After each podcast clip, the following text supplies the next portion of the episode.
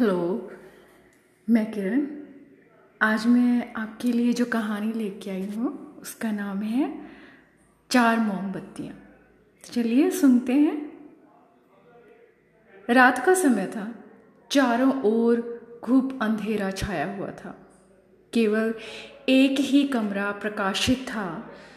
वहाँ चार मोमबत्तियाँ जल रही थीं। चारों मोमबत्तियाँ एकांत देखकर आपस में बातें करने लगी। पहली मोमबत्ती बोली, मैं शांति हूँ। जब मैं इस दुनिया को देखती हूँ तो बहुत दुखी होती हूँ। चारों ओर आपाधापी लूट खसूट और हिंसा का बोलबाला है। ऐसे में यहाँ रहना बहुत मुश्किल है। मैं अब यहाँ और नहीं रह सकती। इतना कहकर मोमबत्ती बुझ गई। दूसरी मोमबत्ती भी अपने मन की बात कहने लगी। मैं विश्वास हूँ, मुझे लगता है कि झूठ, धोखा, फरेब, बेईमानी मेरा वजूद ख़त्म करते जा रहे हैं। ये जगह मेरे रहने के लायक नहीं रही। मैं भी जा रही हूँ, इतना कहकर दूसरी मोमबत्ती भी बुझ गई। तीसरी मोमबत्ती भी दुखी थी। वह बोली, मैं प्रेम हूँ। मैं हर किसी के लिए हर पल जल सकती हूँ। लेकिन अब किसी के पास मेरे लिए वक्त नहीं बचा। स्वार्थ और नफ़रत का भाव मेरा स्थान लेता जा रहा है। लोगों के मन में अपनों के प्रति भी प्रेम भावना नहीं बची। अब ये सहना मेरे बस की बात नहीं। मेरे लिए जाना ही ठीक होगा। यह कहकर तीसरी मोमबत्ती भी बुझ गई।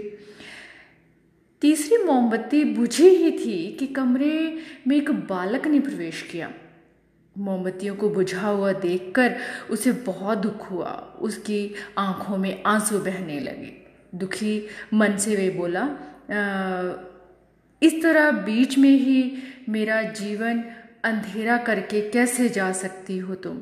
तुम्हें तो अंत तक जलना था, लेकिन तुमने मेरा साथ छोड़ दिया। अब मैं क्या करूँगा? बालक की बात सुनकर चौथी मोमबत्ती बोली, घबराओ नहीं बालक, मैं आशा हूँ और मैं तुम्हारे साथ हूँ। जब तक मैं जल रही हूँ, तुम मेरी लौ में दूसरी मोमबत्तियों को जला सकते हो। चौथी मोमबत्ती की बात सुनकर बालक का कुछ हौसला बंधा। उसने आशा के साथ शांति, विश्वास और प्रेम को दोबारा प्रकाशित कर लिया। तो दोस्तों, इससे हमें क्या पता चलता है? जीवन में समय कभी भी एक सा नहीं रहता। कभी उजाला रहता है तो कभी अंधेरा। जब जीवन में अंधेरा आए, मन अशांत हो जाए और विश्वास डगमगाने लगे और दुनिया प्राई लगने लगे, तब आशा का दीपक जला लेना। जब तक आशा का दीपक जलता रहेगा, जीवन में कभी अंधेरा नहीं हो सकता।